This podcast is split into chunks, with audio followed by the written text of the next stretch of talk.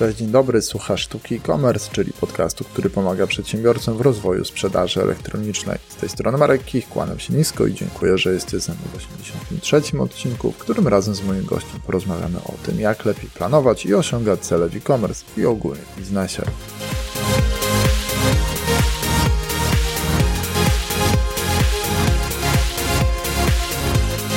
Mówi się, że jeśli przystawisz drabinę do złej ściany, to będziesz stawiał każdy krok w niewłaściwym kierunku. Z tego chociażby powodu w biznesie warto stawiać sobie cele, nawet jeżeli będziemy musieli zwinnie je korygować. Problem polega na tym, że większość z nas definiuje cel trochę jak postanowienia noworoczne, no i wychodzi nam coś w stylu będę zdrowiej się prowadzał lub w przypadku biznesu będziemy zwiększać sprzedaż.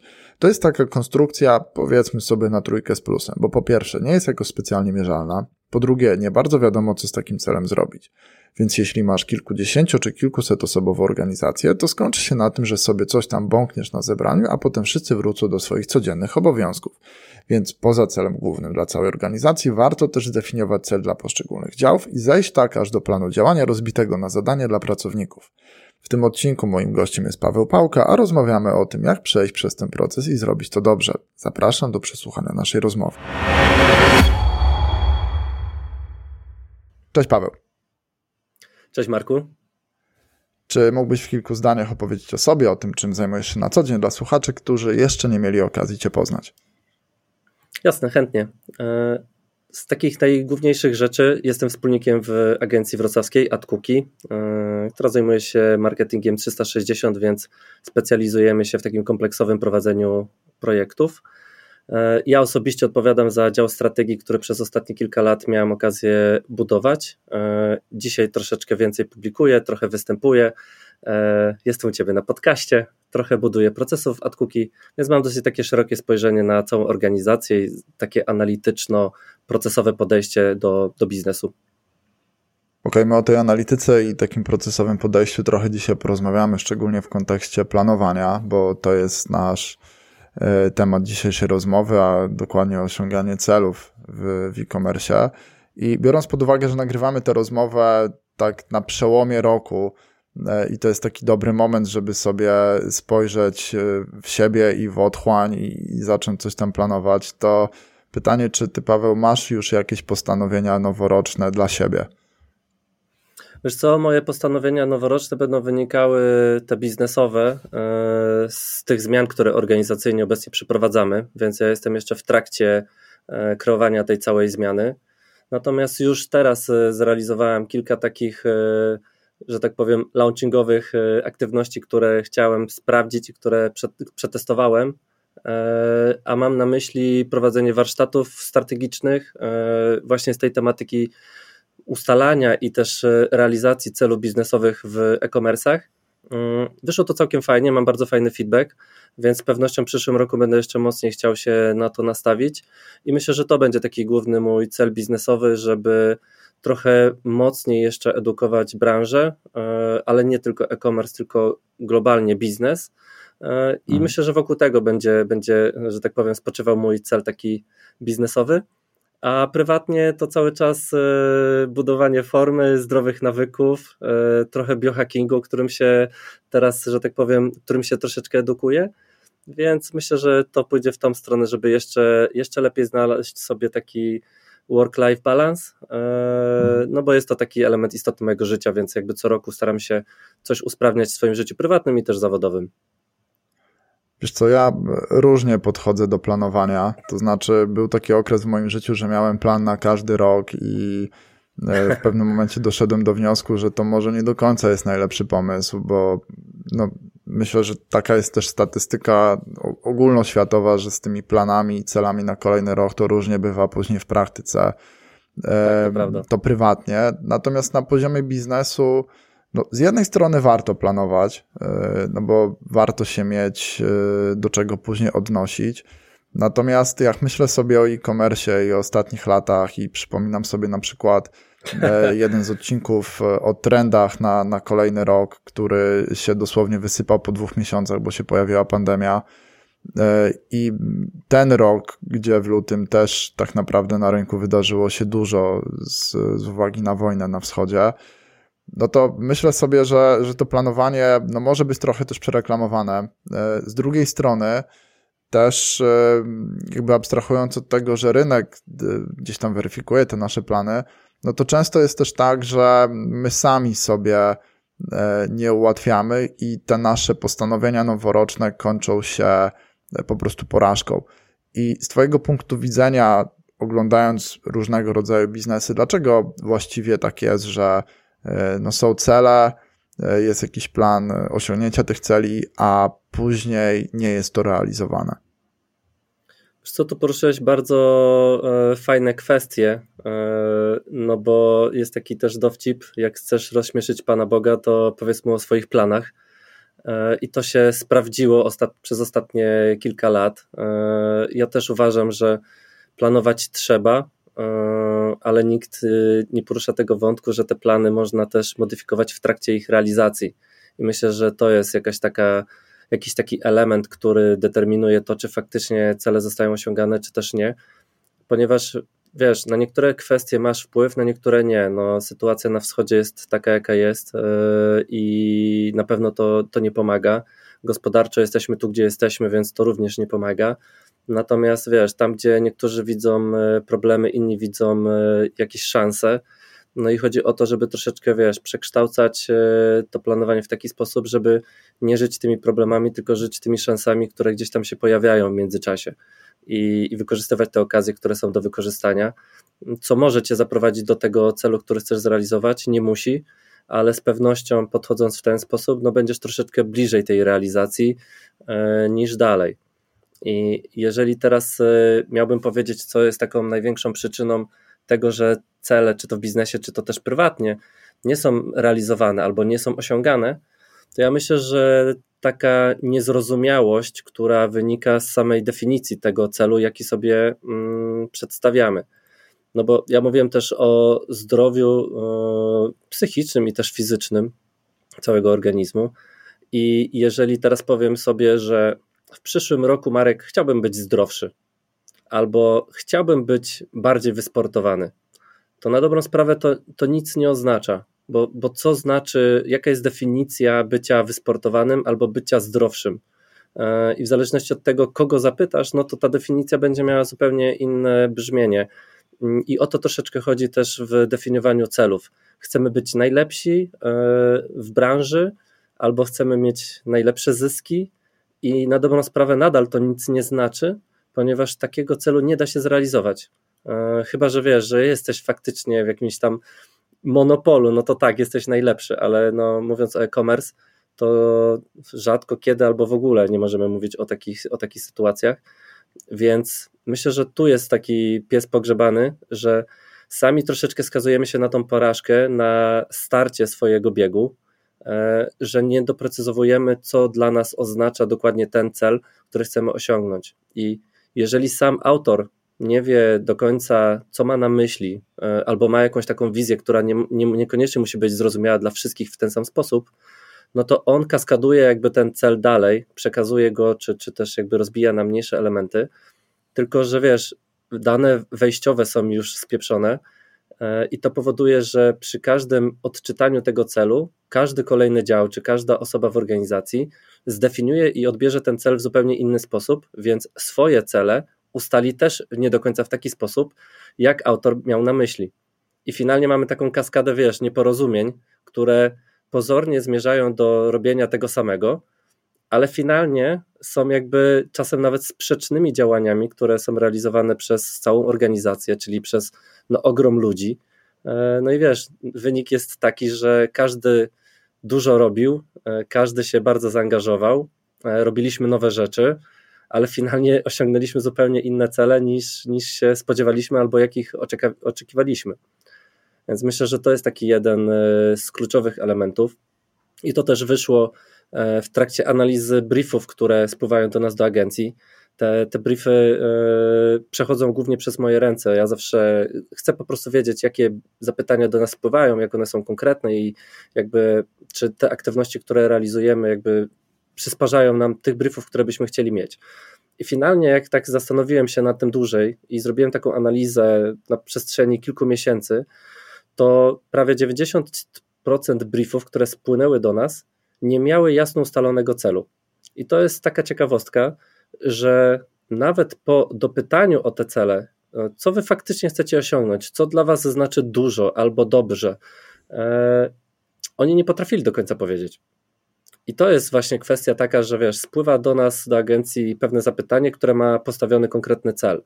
E, zwykle są to cele performance'owe, no bo wiadomo, mówimy o monetyzacji e-commerce'u, e, ale oni nie wiedzą, co znaczy dużo albo wiesz, przejęcie części rynku. I, I to jest ten problem, że z takim celem jest bardzo ciężko pracować, bo ciężko go e, rozbić na mniejsze elementy. Więc nie do końca wiesz, gdzie, gdzie chcesz iść i skazujesz się, wiesz, na to, że ktoś inny podejmie za ciebie tą decyzję, co finalnie dla ciebie może oznaczać, że to będzie dużo albo będzie mało i oczekiwałeś tak lepszych albo, albo spodziewałeś się słabszych wyników, a ktoś cię zaskoczył, więc to jest duży poziom taki, wiesz, niepewności. Więc myślę, że to jest taki kluczowy element, który, e, na który trzeba zwracać uwagę przy definicji celów. No i jesteśmy w idealnym momencie, no bo jest przełom roku, więc teraz będziemy sobie e, stawiać e, nowe, że tak powiem, życzenia na kolejny rok, więc to jest idealny moment na to, żeby ten cel, który chcemy zrealizować, ten taki master cel, czy ten cel biznesowy, był zdefiniowany w taki poprawny i jak najbardziej konkretny sposób. To słuchaj, jakbyśmy mogli tak trochę bardziej popatrzeć na to z praktycznego punktu widzenia, bo będąc właścicielem sklepu internetowego, Wydaje się, że takim naturalnym pomysłem na rozwój e-commerce'u jest taki rozwój, który będzie powodował, że moja sprzedaż będzie jak największa. I tak. myślę, że ja już, ja już wiem i myślę, że nasi słuchacze też czują, że to nie jest najlepiej postawiony cel. No bo chociażby dlatego, że jak największa sprzedaż nakręcona rozdmuchanym budżetem marketingowym może spowodować, że tak naprawdę skalujemy sobie stratę i nic poza tym, a jeszcze jak się doda do tego zwroty, to jeszcze przy okazji negatywne opinie. I to już wydaje się nie najlepszym pomysłem, takim powiedzmy na, na mhm. może trójkę z plusem. E, poza tym, no, pomiędzy właścicielem a działem na przykład obsługi klienta jest jeszcze przynajmniej kilka innych osób i, i, no i tak jak mówisz, to delegowanie celu może nie do końca zostać tak zrozumiane jak, znaczy no może zostać dobrze zrozumiane, ale niekoniecznie przykute na jakieś działania. E, I gdybyśmy mogli potraktować to jako taki antyprzykład, to co byłoby dobrym przykładem poprawnie zdefiniowanego celu biznesowego dla, e, dla e-commerce'u na nowy rok? Wiesz co, to jeszcze, jeżeli pozwolisz, to ja wrócę na sekundkę do tego poprzedniego e, pytania, odnosząc się do tego, do tego drugiego. Mm, z tego względu, że jeżeli mówimy sobie największa sprzedaż, no to pytanie, czy w ogóle wiesz, e, nie wiem, dziesięciokrotny wzrost sprzedaży nie będzie zbyt dużym celem do, do realizacji. Jeżeli powiesz coś takiego na forum w firmie, no to wiesz, od razu e, stracisz wszystkich sprzymierzeńców, którzy powiedzą, no nie no, gościu zwariował, chce robić takie rzeczy, przecież nie jesteśmy w stanie. Mm, mhm. Pytanie też, czy ten cel nie był, wiesz, celem, który został zdefiniowany na ostatnim spotkaniu, ale tydzień temu miałeś inny cel. No i to jest znowu taka definicja spontaniczności w organizacjach, gdzie prezes z reguły lubi wstać na jakimś spotkaniu, gdzie rozmawiamy o planowaniu i rzucić zupełnie cel taki, wiesz, który, który pierwszy raz słyszysz. Więc jest dużo takich rzeczy, które mogą się nie udać w definiowaniu celów, ale ten największa sprzedaż to jest mój ulubiony chyba przykład, z tego względu, że on się pojawia no niemal w każdym briefie i ta największa sprzedaż jest w pewien sposób parametryzowana e, albo i nie. E, a jeżeli jest hmm. parametryzowana, to nie do końca w taki sposób, jakbyśmy chcieli i oczekiwali tego, no nie? No ale teraz wiesz, jakby rozkładając to na, na czynniki, e, żeby dobrze przejść do tego, jak zbudować taki faktycznie realny cel do, do realizacji, to mówimy sobie największa sprzedaż. No ale zadajmy sobie pytanie, ok, e, ale czego dokładnie? No jeżeli masz e-commerce i taki, taki multibrandowy store, to, to co dokładnie masz sprzedawać? Wszystko, czy tylko te produkty, które się sprzedają? Później możemy wejść już, wiesz, w logistykę i w produkcję, no bo jeżeli coś produkujesz w tym swoim, do, dla tego swojego e-commerce'u, no to wchodzą też kwestie, wiesz, mocy przerobowych i tak dalej, czy jesteś w ogóle w stanie te produkty sprzedawać, albo czy ich dostępność jest e, taka, że pozwoli ci na realizację celu, który chcesz osiągnąć. E, pytanie, w jakich okresach? Czy my chcemy miesięcznie najwięcej sprzedawać, czy sezonowo, czy chcemy średnią rok, z roku policzyć i wtedy, e, wtedy, że tak powiem, spowodować, że ta sprzedaż będzie największa. No i też pytanie, co będą robili ludzie, kiedy tej sprzedaży nie będzie, bo zrealizujesz cały target w pierwszym kwartale, to co robić przez kolejne trzy. I tak samo, hmm. do kogo my mamy sprzedawać? No bo jeżeli jak największa sprzedaż, no to, to co, do, do, do wszystkich nagle za, powinniśmy zacząć sprzedawać?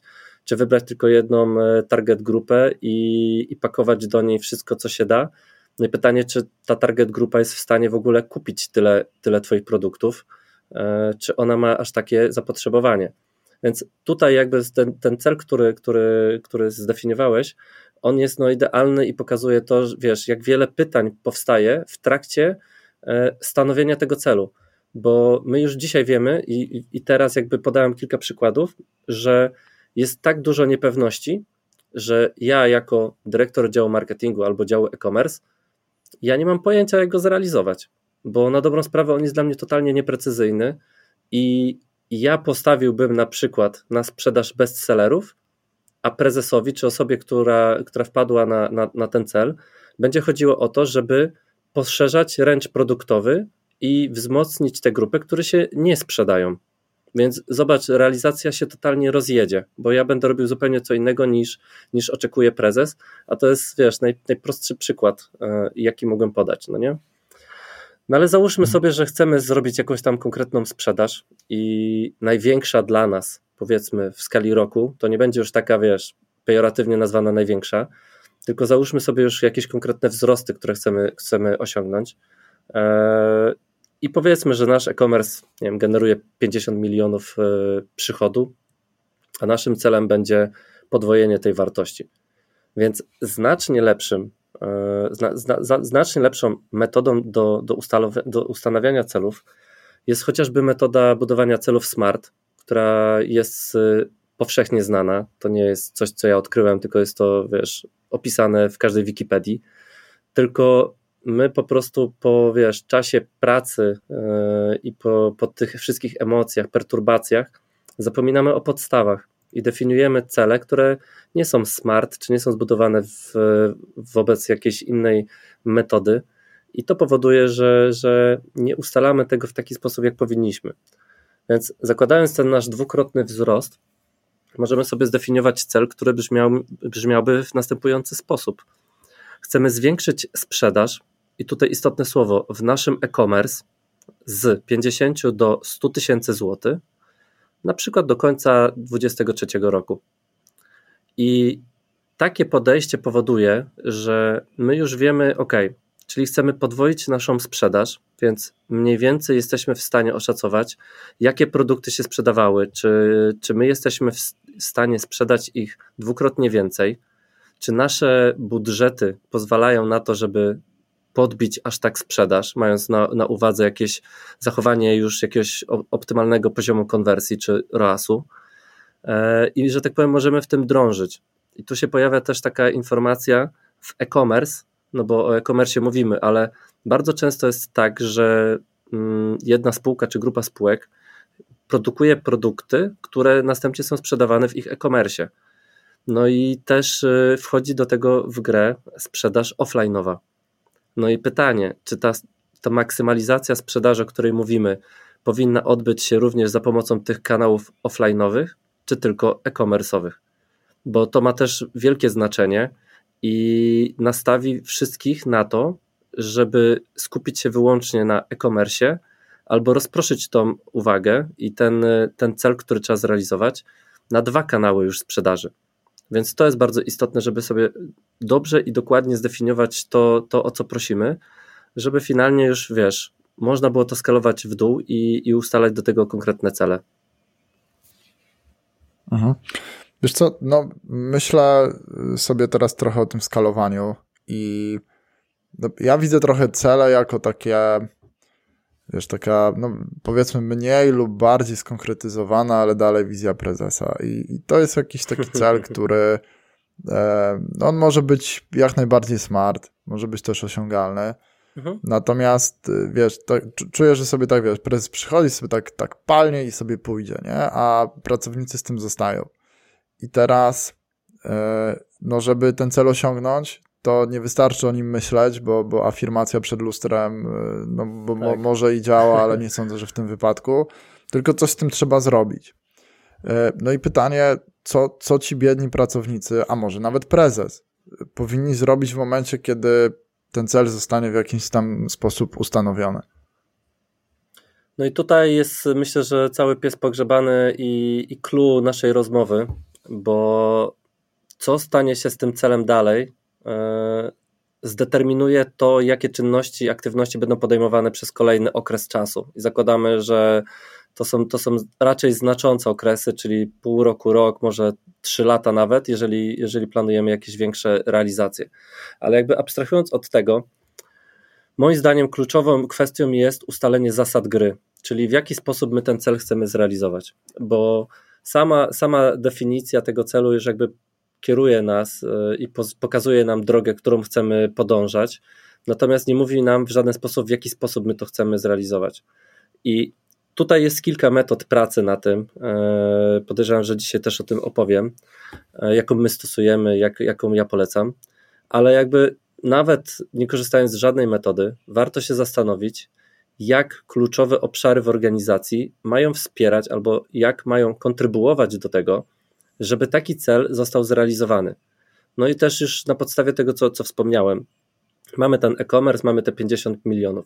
Ktoś w tym e-commerce planuje zakupy e, produktów, które my później redystrybuujemy, albo ktoś planuje produkcję e, do naszego e-commerce'u tych produktów czy tych towarów, które my będziemy później sprzedawać. No i teraz pytanie, czy oni mogą kontrybuować do tego celu, czy też nie? No w mojej ocenie muszą. Z tego względu, że jeżeli mamy dział, jeżeli mamy cel, który jest sprzedażowy, no to dział sprzedaży nie zrealizuje wyłącznie tego celu. No bo w pewnym momencie zabraknie ci towaru, albo logistyka nie będzie nadążać, albo tak ci poleci client service, że, że już nikt nie będzie chciał znać tej marki, bo po opiniach się to, to rozejdzie. Więc najważniejsze moim zdaniem jest to, żeby rozłożyć ten cel na atomy, na, na powiedzmy, powiedzmy nie na atomy jeszcze, ale rozłożyć je na cele takie działowe, które są troszeczkę mniejsze, ale realizacja tych wszystkich mniejszych celów będzie kontrybuować do tego, że finalnie zrealizujesz ten cel, który jest wyżej. Ja też wychodzę z, takie, z takiego założenia, że my ustalamy cele biznesowe nie po to, żeby je realizować bezpośrednio, tylko pośrednio. Czyli nikt nie realizuje w firmie wzrostu z 50 na 100 milionów złotych, tylko realizuje swoje cele, w wyniku których my osiągamy ten cel, który chcemy osiągnąć. I jeżeli teraz rozłożysz sobie te cele na produkcję, na logistykę, na marketing, e, czy na bezpośrednio dział e-commerce, czy na client service, czy biuro nawet obsługi klienta, czy nawet idąc już głęboko na księgowość i, i na finanse, to wtedy jesteś w stanie zbudować taką organizację i taką hybrydę tych wszystkich kompetencji i tych celów, która pozwoli zapewnić odpowiednie finansowanie, odpowiednie produkty, odpowiednie kompetencje, e, odpowiednią, odpowiednie tempo sprzedaży, które fi, finalnie w synergii zapewnią to, że osiągniesz ten cel. Więc moim zdaniem to jest, wiesz, e, kilka dni warsztatowych, aby spotkać się z menadżerami czy, czy z dyrektorami odpowiednich obszarów, przedyskutować globalnie w tym gronie, dlaczego firma chce ten cel osiągnąć? Dlaczego my chcemy zrobić tak duży skok i czy on jest realny w naszych oczach jako autorów tego celu? E, ponieważ bez zrozumienia dokładnego takiego celu, oni też nie będą w stanie odpowiedzieć na to samo, na to samo pytanie swoim pracownikom. I to jest bardzo istotne, żeby ta komunikacja odgórnie szła bardzo w jasny sposób i klarowny, ponieważ w ten sposób my będziemy w stanie wytłumaczyć każdemu, jak jego praca kontrybuuje do osiągnięcia tego celu pośredniego, a jak ten cel pośredni kontrybuuje do tego e, celu biznesowego.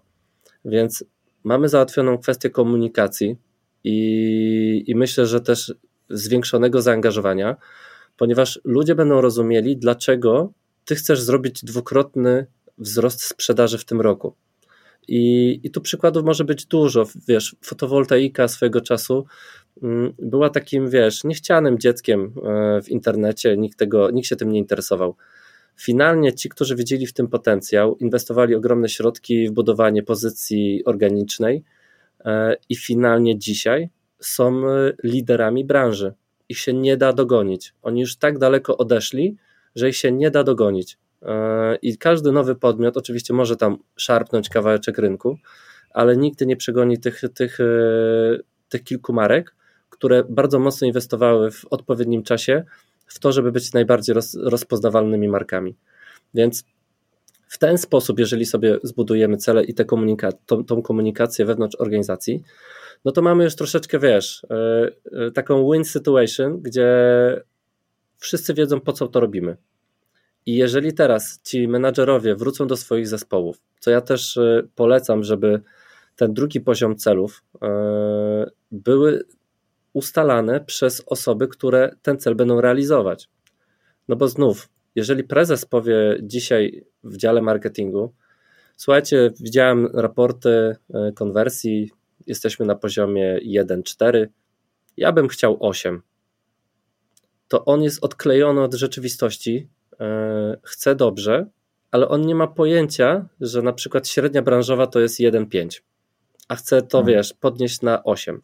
I mamy sytuację, kiedy dostajesz absurdalny cel, który wiesz, że się nie uda, więc twoja motywacja wynosi minus 10, już nawet nie 0, tylko minus 10, bo by się nawet nie chce rozmawiać z nim i to, tego tłumaczyć, że to jest tak absurdalne, że w ogóle szkoda o tym mówić, nie?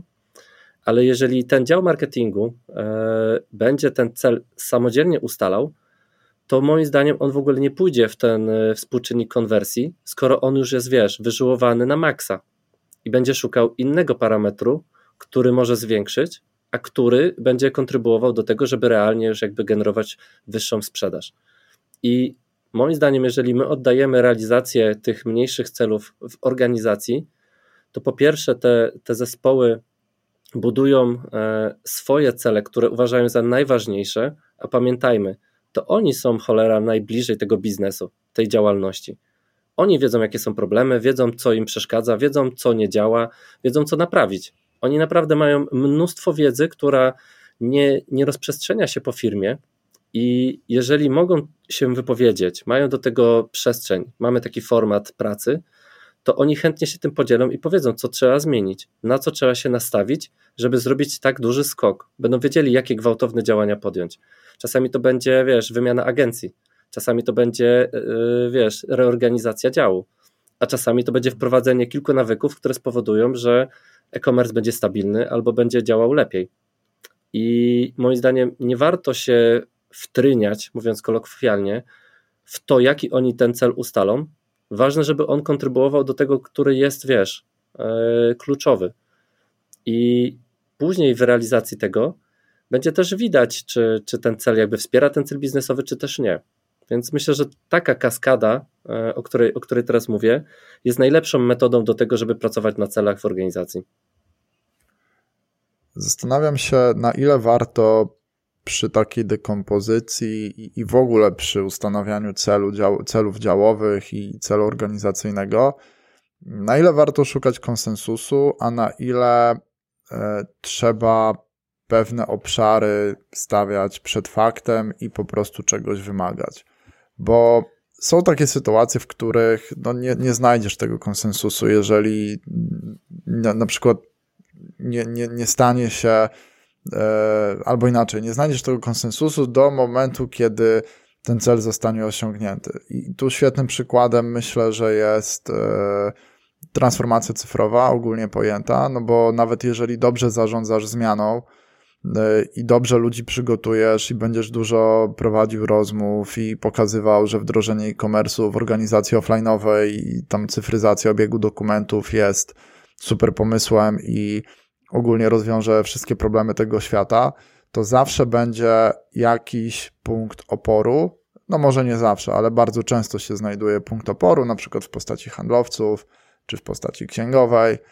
E, I i wiesz, i myślę sobie, że tutaj też w pewnych y, sytuacjach może, mo, może wyjść tak samo, tylko w innych obszarach. Na przykład, nie wiem, chcesz sobie zwiększyć sprzedaż dwukrotnie, no to problemem będzie magazyn, który zacznie marudzić, że oni już i tak są obłożeni, bez automatyzacji się nie da, no ale ty z drugiej strony wiesz, że automatyzacji na magazynie w tym roku nie wprowadzisz, bo to kosztuje grube miliony, a jakby nie do końca skala biznesu na to pozwala. E, w tym pierwszym przypadku, o którym mówię, czyli przy tej transformacji cyfrowej, no to handlowcy najczęściej się uspokajają w momencie, w którym ta platforma się pojawi, oni faktycznie zobaczą, że tam z ich pracą się nic nie stało, nikt nie został zwolniony, mają nowe obowiązki, te obowiązki są lepsze i tak dalej. Natomiast no, z magazynem akurat może być tak, że tam im dalej, im wyższa ta sprzedaż, tym jest gorzej i, i są większe te środki oporu. No i teraz wracamy do mojego pytania, e, bo tego konsensusu możesz po prostu nie znaleźć na etapie definiowania celów, no bo może się okazać, że ktoś jest pokrzywdzony. I teraz, czy warto E, szukać tego porozumienia na zasadzie takiego ogólno, ogólnoorganizacyjnego kontraktu i no, trochę obniżania oczekiwań, e, czy raczej w pewnych przypadkach po prostu trzeba ludzi stawiać przed faktem dokonanym i w najgorszym wypadku wymieniać ludzi na takich, którzy ten cel pomogą rzeczywiście osiągnąć? Wiesz co, magazyn jest ogólnie tą przestrzenią organizacyjną, która z reguły jest niechętna na zmiany. E, więc tu podałeś, wiesz, jakby z grubego działa. Postaram się odnieść do tego w jakiś e, ambitny sposób. Mm, czy warto narzucać? Mm, I tak, i nie. E, bo konsensusu na pewno nie uda się ustalić w każdej sytuacji, ale z pewnością jest kilka takich narzędzi warsztatowych, które pozwalają doprowadzić do tego, że finalnie grupa dochodzi do jakiegoś konsensusu, do spójności. No bo najgorzej wiesz, jeżeli ty jako menadżer widzisz, że nie zmierza to w dobrą stronę, a oni jeszcze jako, jako grupa yy, pracująca wspólnie też nie widzi konsensusu. Więc jest najgorzej, bo wszyscy się nie rozumieją, nikt nie, nikt nie chce podjąć decyzji, yy, rośnie frustracja i wiesz, i jakby pojawiają się takie nieprzyjemne sytuacje, no nie? Ale tak sobie myślę, że wiesz, że Twoją, twoim zadaniem trochę jako lidera jest e, znalezienie tej odpowiedzi. Ja bym jakby zachęcał do tego, że zanim oczywiście zaczniemy rzucać wypowiedzenia i budować sobie idealny świat, e, to jednak poszukać takiego konsensusu, a częściowo też narzucić pewne reguły gry e, i jakąś decyzję zespół musi wybrać. No i teraz pytanie, czy wybierze odpowiednią, którą da się zrealizować, ciężko powiedzieć. Dlatego jak mam takie sytuacje i, i mieliśmy też takie sytuacje w Atkuki przy planowaniu, nie mogliśmy dojść do porozumienia, nie wiedzieliśmy, czy te rzeczy, które chcemy zrobić, e, są realnie do zrobienia, to przerwaliśmy sesję i wróciliśmy ponownie do sesji, gdy uzyskaliśmy te informacje. Bo bez tych informacji nie byliśmy w stanie pójść dalej i to spowodowałoby, że moglibyśmy podjąć, wiesz, złą decyzję, która zdeterminuje to, że my przez kolejne 6 tam 9 miesięcy będziemy robić coś, co się nie zadzieje. I, I to by było najbardziej frustrujące, że przygotowujesz wszystko do wdrożenia na przykład e, tej automatyzacji, a finalnie nikt o tej automatyzacji, wiesz, na tym górnym szczeblu nie rozmawia i, i w ogóle jej nie rozważa. Więc to mhm. by spowodowało no, ogromną frustrację, a na pewno nie wspierałoby realizacji celu biznesowego. Więc ja uważam, że ogólnie trzeba szukać tego konsensusu i w tych metodach warsztatowych, e, które wymagają dobrej komunikacji i takiego leadershipu, żeby znaleźć to, co faktycznie jesteśmy w stanie podnieść.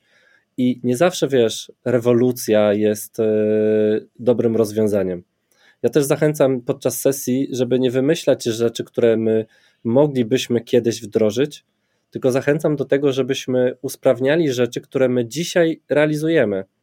No bo jeżeli ten ownership, taki wiesz, wykonawczy, jest po mojej stronie, czy to jako menadżera, czy pracownika, i ja mam wpływ na realizację jakiegoś przedsięwzięcia w 80%, a to wpływa na to, że my faktycznie sprzedajemy dalej, sprzedajemy też więcej, to wiesz, to niekoniecznie musimy mówić o jakiejś wielkiej transformacji. I, i tutaj przykład. Jeżeli paczki na magazynie są spakowane w ładny, estetyczny sposób, a nie wiesz, wpitolone w brudnych rękach e, do, do jakiegoś kartonu, który jest na starcie już, wiesz, no mówiąc krótko, zajechany, to budujesz zupełnie inny experience i też e, customer experience, który jest doceniany przez e, kupujących. Więc sam magazyn, mimo tego, że odpowiada w organizacji za, pewno, za pewne kwestie, może budować client customer experience I to będzie, wiesz, coś, co może wpłynąć faktycznie na to, że ta sprzedaż będzie rosła, bo będziemy lepsi od konkurencji i tu możemy przy, podać przykład, wiesz, jakiejś armatury sanitarnej albo techniki grzewczej.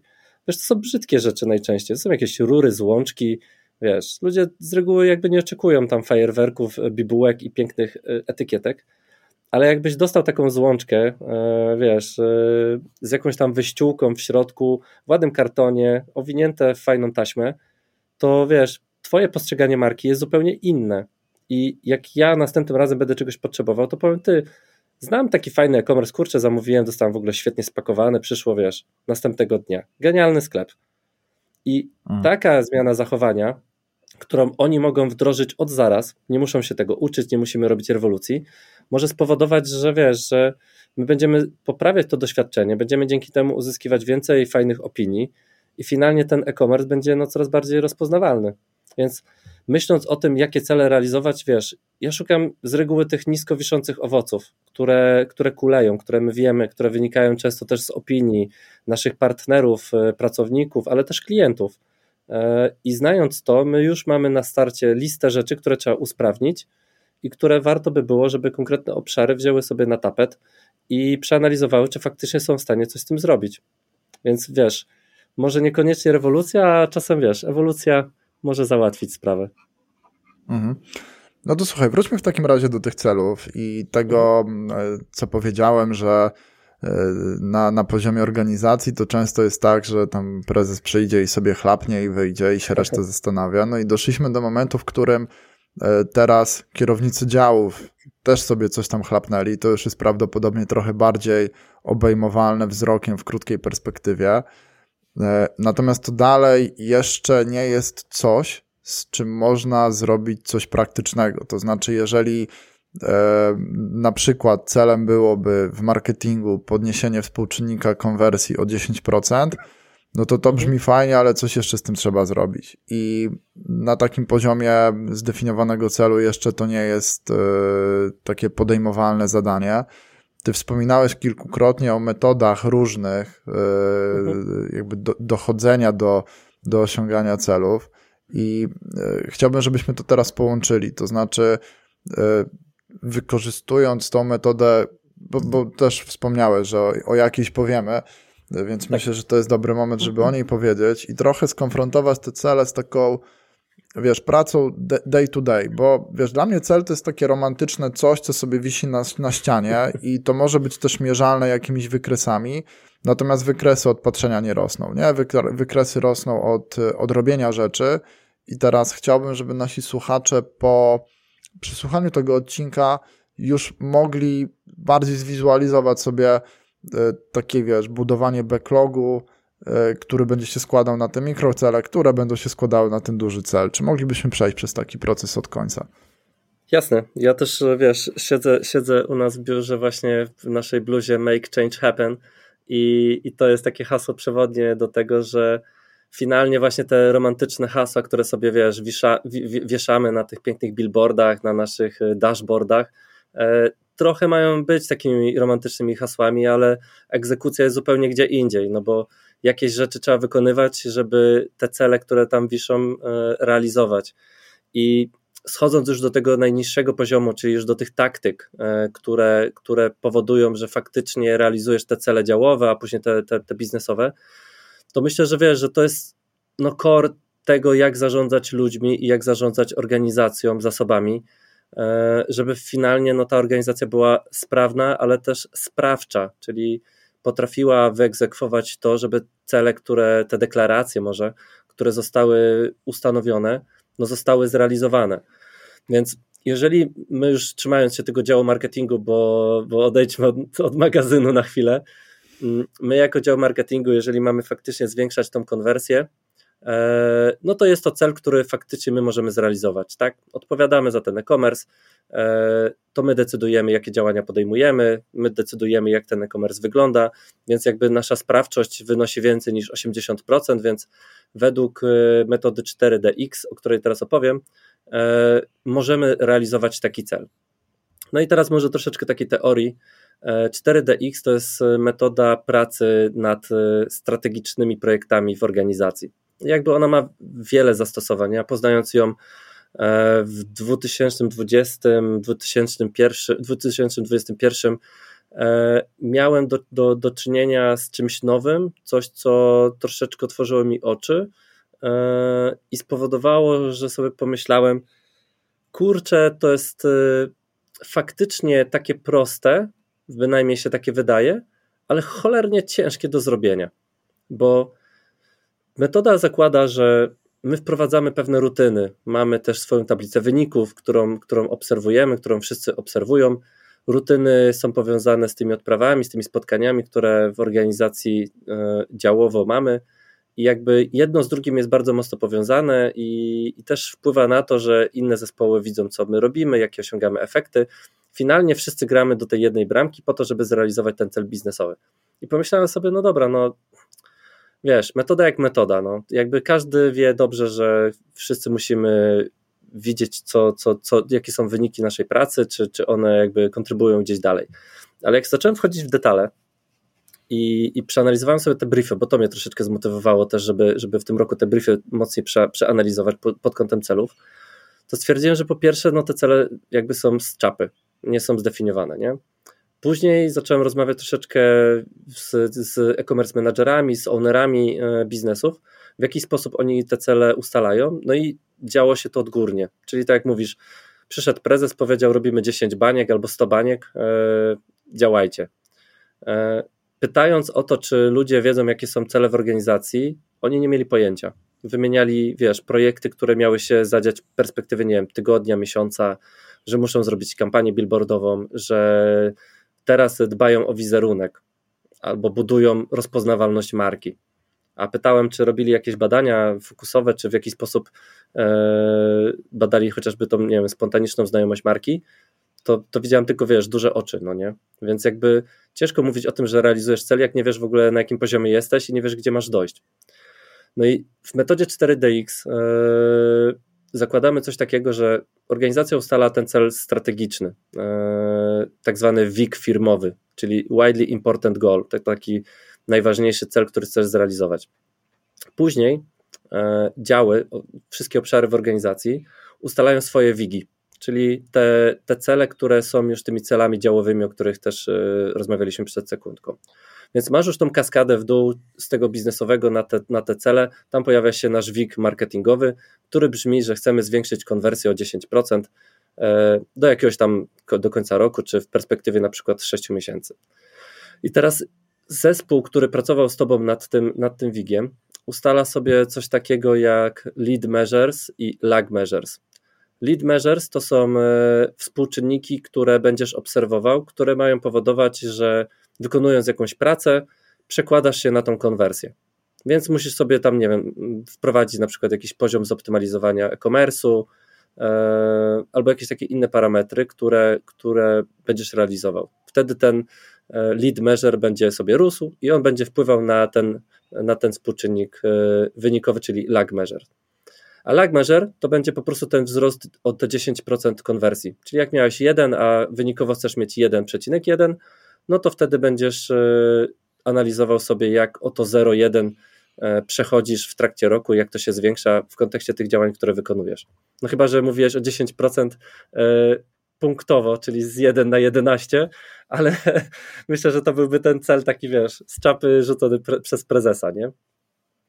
No i teraz, jeżeli zespoły sobie ustaliły, co będą robić, a na przykład mogę tutaj podać takie, takie konkretne jakby przykłady, to zespół marketingu może prowadzić na przykład testy AB i optymalizować konwersję na stronie, sprawdzić co działa, jaka komunikacja, jakie kolory, e, jakie usytuowanie, czy zdjęcia z twarzą modelki, czy zdjęcia bez twarzy modelki, e, jak komunikować płatności, e, jakie mamy w e-commerce, może też mnóstwo innych rzeczy, które można sobie przetestować.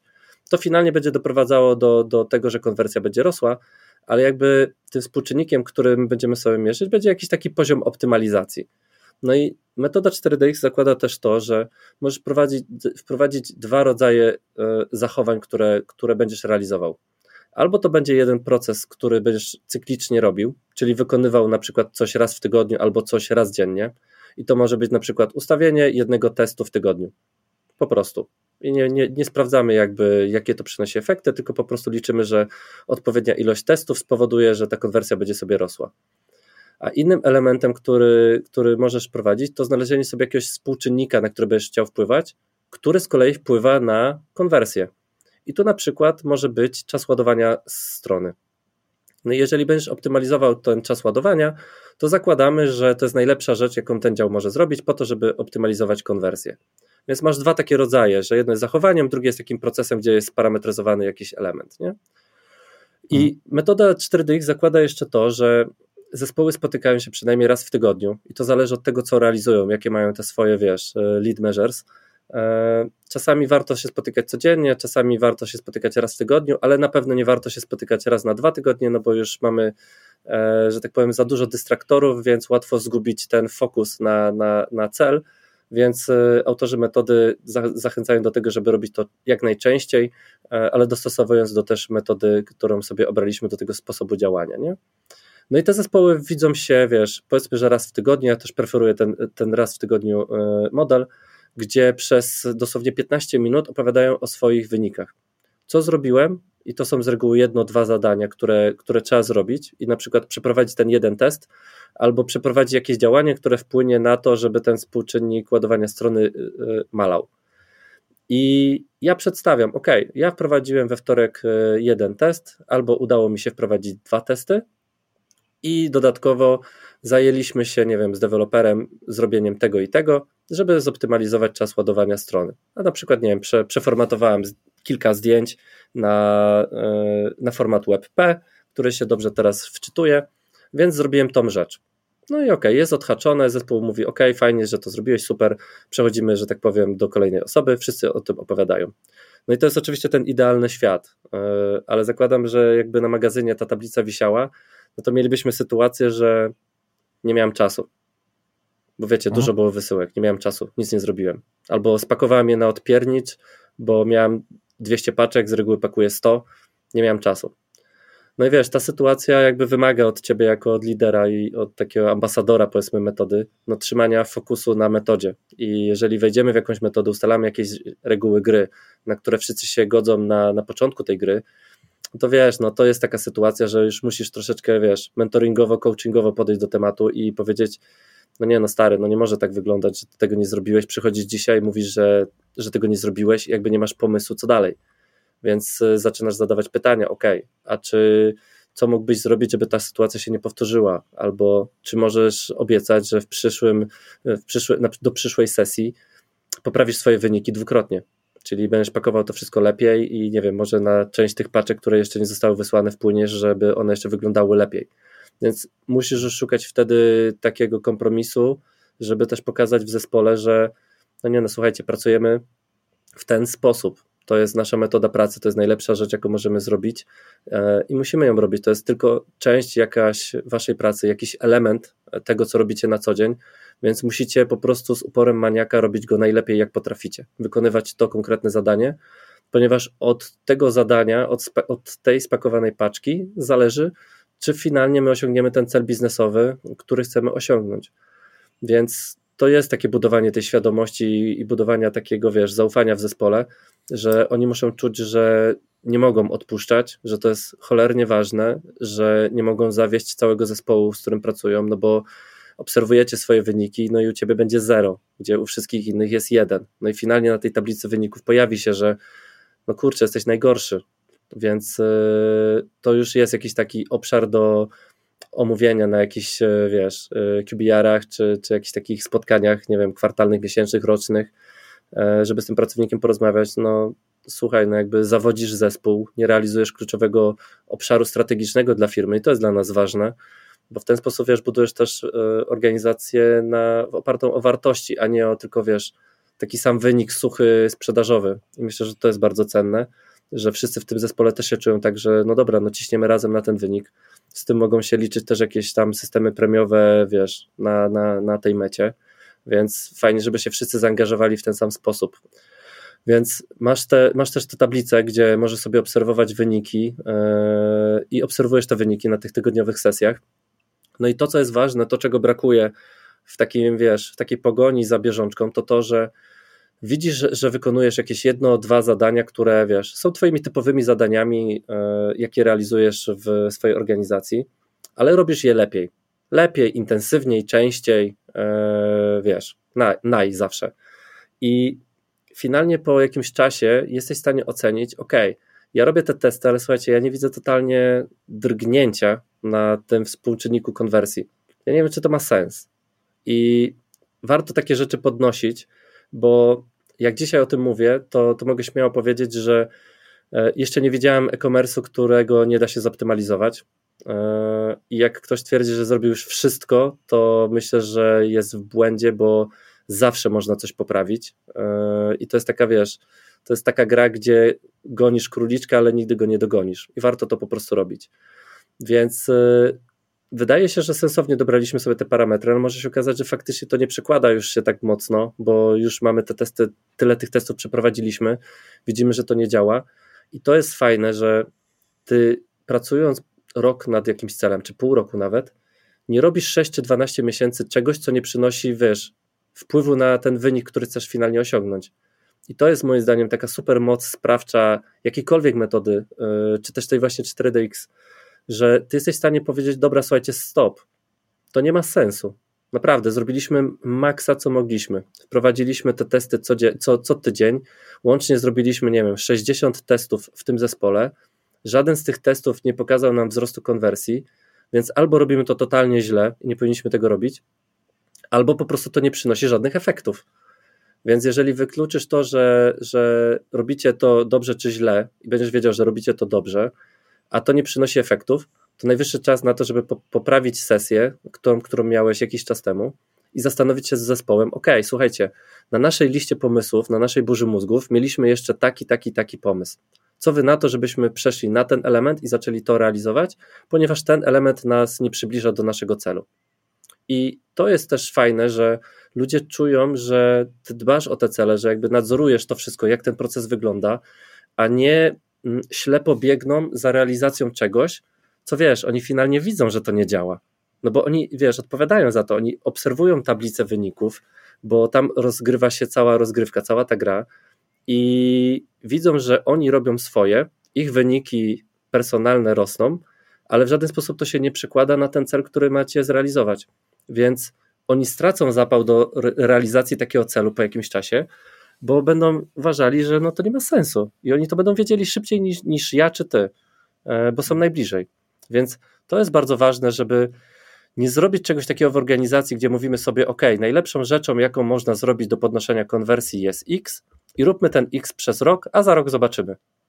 To zobacz, wskazujesz się na to, że te ileś miesięcy będziesz na dobrą sprawę robić coś, co jest bez sensu, co nie przynosi tego efektu. Więc dużo lepiej jest w trakcie gry rozegrać kilka rozgrywek, z których czasem wyjdziesz wygrany, z czasem wyjdziesz przegrany, niż grać w jedną grę, e, która ma sztywno ustalone zasady, nie adaptuje się do tej sytuacji, którą my teraz mamy gospodarczo, wiesz, wojna na wschodzie e, i ślepo wierzyć, że to się uda. Więc ja do tego zachęcam, że taka analiza przedmiotu, e, tego całego zarządzania celami, jest moim zdaniem świetna i, i, i ponadczasowa, bo to są rzeczy, które są już odkryte dawno temu, tylko wiesz, one siedzą gdzieś głęboko w nas, a my na co dzień czytamy maile, odpisujemy, odzwaniamy, ale zapominamy o tym, co faktycznie nas przybliża do realizacji tego, tego celu naszego i, i tego biznesowego. Więc tu warto się nad tym zastanowić, żeby sobie zbudować tą rutynę w taki sposób, żeby też wiedzieć, kiedy powiedzieć po prostu stop.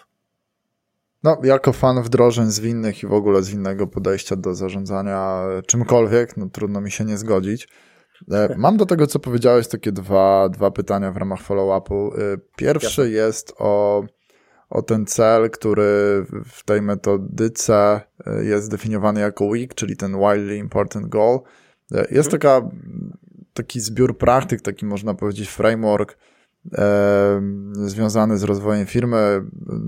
On się nazywa Scaling Up, zresztą też jest taka książka i tam, e, tam jest coś podobnego i to się nazywa B-Hack, czyli Big Hairy Audacious Goal, który generalnie jest tłumaczony jako cel wielki, zuchwały i włochaty i ra raczej to jest cel w perspektywie 10-25 lat, co jak wiadomo przy dzisiejszej zmienności środowiska, w którym e, prowadzimy biznesy, no można ładnie powiedzieć, że to jest cel z dupy, no bo on się prawdopodobnie nie uda i po to on jest tak duży, żebyśmy mieli jakiś taki punkt odniesienia, do którego tam będziemy pomału, pomału sobie wiosłowali.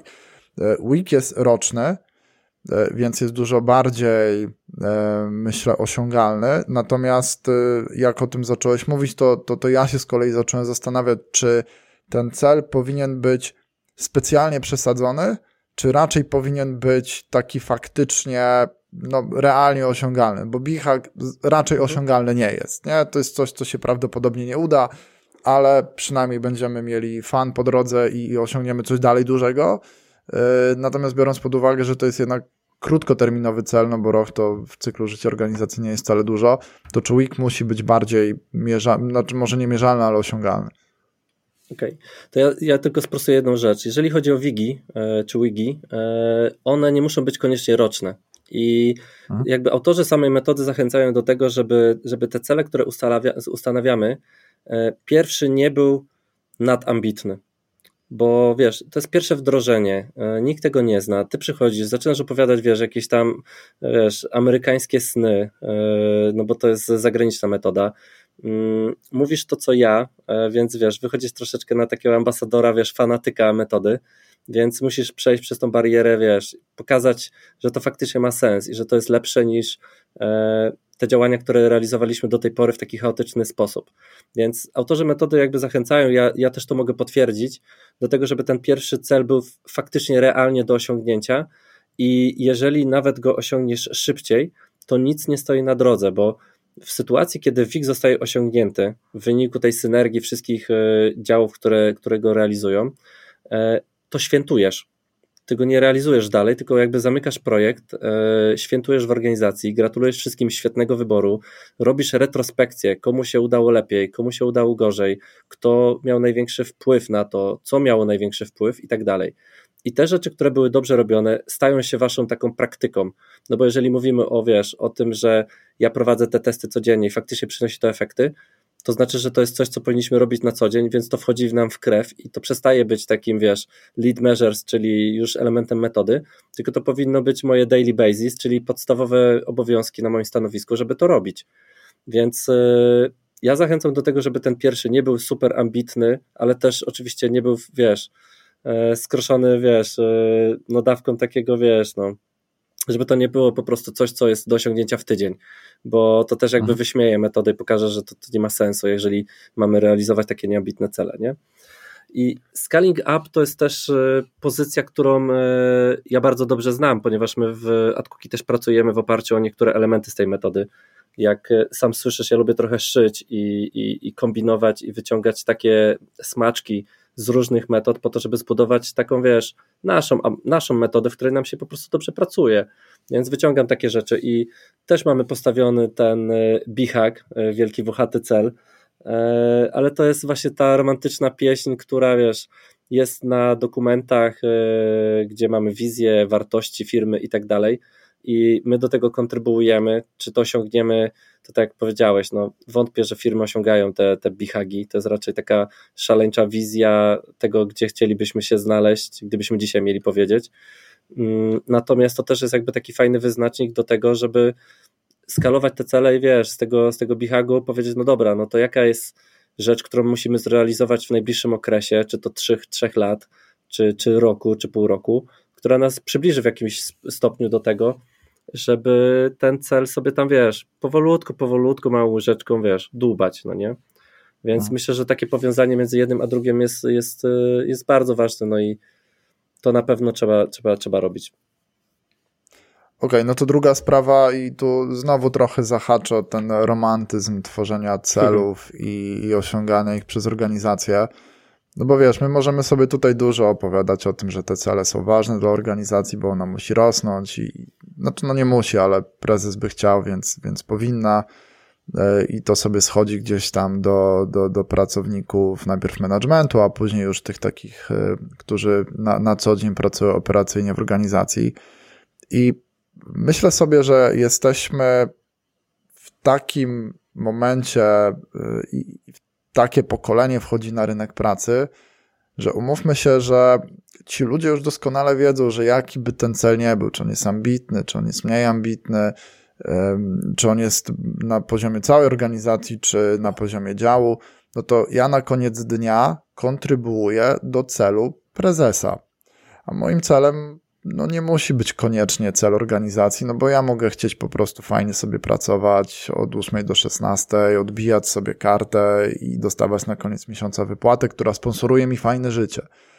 I teraz zastanawia mnie, na ile warto całą organizację wdrażać w ten proces realizacji celów, a na ile, czy, czy w ogóle jakoś to wydzielać, czy może raz mówić tak, a raz mówić inaczej.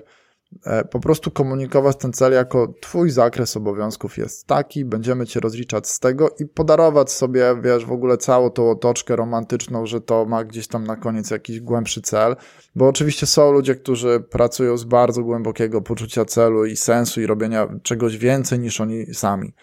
Natomiast no nie wszyscy tacy są i mam wrażenie, też nie chcę krytykować tego młodego pokolenia, bo zaraz ja zabrzmię jak jakiś stary człowiek, a, a wolałbym, żeby tak to nie wybrzmiało. E, natomiast no, jest tak, że praca staje się pomału dodatkiem do życia e, i, i wiesz, i te cele ambitne, wzrostowe, no to niekoniecznie muszą być moje cele. I pytanie, na ile wiesz, warto ten romantyzm gdzieś tam tłoczyć w te umysły, a na ile od pewnego momentu sobie, albo w pewnych obszarach sobie po prostu podarować i mówić o tym jako wymaganiach na danym stanowisku i rozliczać je bez tej całej e, otuliny, e, no, w pewnym sensie marketingowej. No, zgadzam się. E, wiesz co, ja trochę myślę, że podobnie myślę tak jak ty, że czasem warto, czasem nie warto u nas w organizacji, bo mogę się odnieść do, do, do, do, tego, co, do tego środowiska, które znam najlepiej. U nas warto to budować, ponieważ my wie, zdefiniowaliśmy sobie nasze wartości. E, wśród nich jest proaktywność, więc zakładamy, że osoby, które chcą pracować w naszym środowisku, muszą się wykazywać tą cechą, e, tak samo jak odpowiedzialnością. Stąd też, jak gdyby, powinni przyjmować e, te działania, które chce realizować firma. No i tutaj mówimy American Dream, e, idziemy w 4DX. Ale gdybym prowadził dzisiaj call center i, i ci ludzie, wiesz, ja wiem, gdzie oni mają, wiesz, moje 4DX i, i scaling upy, mhm. to w raczej bym to D, wprowadził. Prawdopodobnie. Tak, tak. To raczej bym to wprowadził e, jako po prostu, wiesz, obowiązki na tym stanowisku. Tylko wiesz, różnica polega na tym, że ty jako menadżer możesz mieć zaburzoną percepcję tego, co faktycznie jest tym triggerem, który spowoduje, że ty idziesz w stronę tego celu biznesowego. I jeżeli tą metodę, nazwij sobie to jak chcesz, nie? Marek i Paweł Methodology, e, to jeżeli to wprowadzisz w taki sposób sprytny, zrobisz warsztat, e, czy to będzie jakieś spotkanie kwartalne, porozmawiasz z tym zespołem, zobaczysz, co jest grane, wysłuchasz trochę ich opinii, to i tak i tak zbudujesz zaangażowanie wśród tych osób, które chciały się wypowiedzieć, a nikt nie dał im takiego formatu, żeby się wypowiedzieć.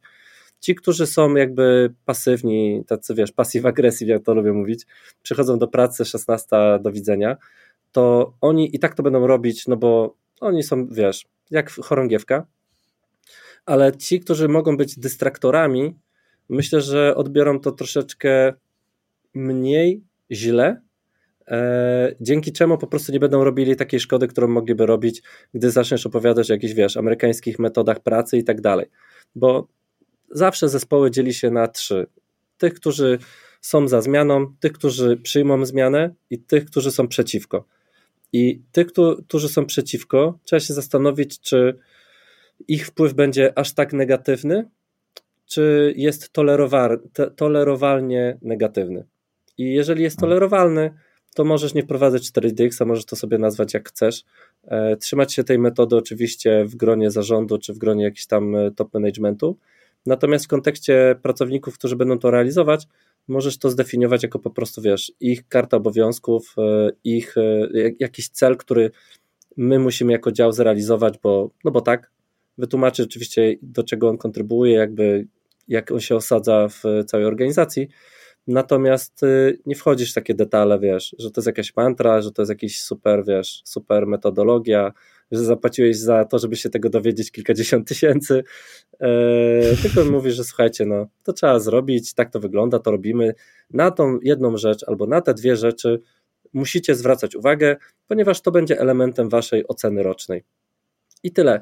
Jakby ja bym nie szukał tutaj właśnie takiej, wiesz, romantyzmu, bo czasami po prostu nie warto. Jeżeli wiesz, nie masz zbudowanych takich wartości w organizacji, bo po prostu nie musisz. Ja uważam, że nie wszyscy muszą mieć zbudowany jakiś taki, wiesz, szeroki system wartości, to wiesz, głupotą może byłoby teraz wywracanie całego biznesu do góry nogami. E, no duża, duża rotacja ludzi, ponieważ zatrudniając e, tych ludzi, z którymi pracujesz, nie myślałeś o systemie wartości, więc nie wiesz, czy na pokładzie masz ludzi, którzy e, będą je spełniać, czy też nie, albo się ich trzymać, czy też nie. Więc to by była rewolucja jakaś, żeby wiesz, teraz wywalać wszystko do góry nogami.